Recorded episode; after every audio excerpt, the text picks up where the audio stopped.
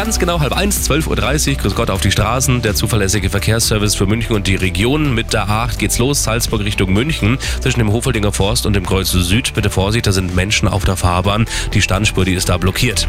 Dann die A95 Garmisch-Partenkirchen Richtung München. Zwischen dem Rastplatz Oberdill und Fürstenried ein Unfall passiert. Auch da Menschen auf der Fahrbahn. Linke und rechte Spur sind im Moment blockiert.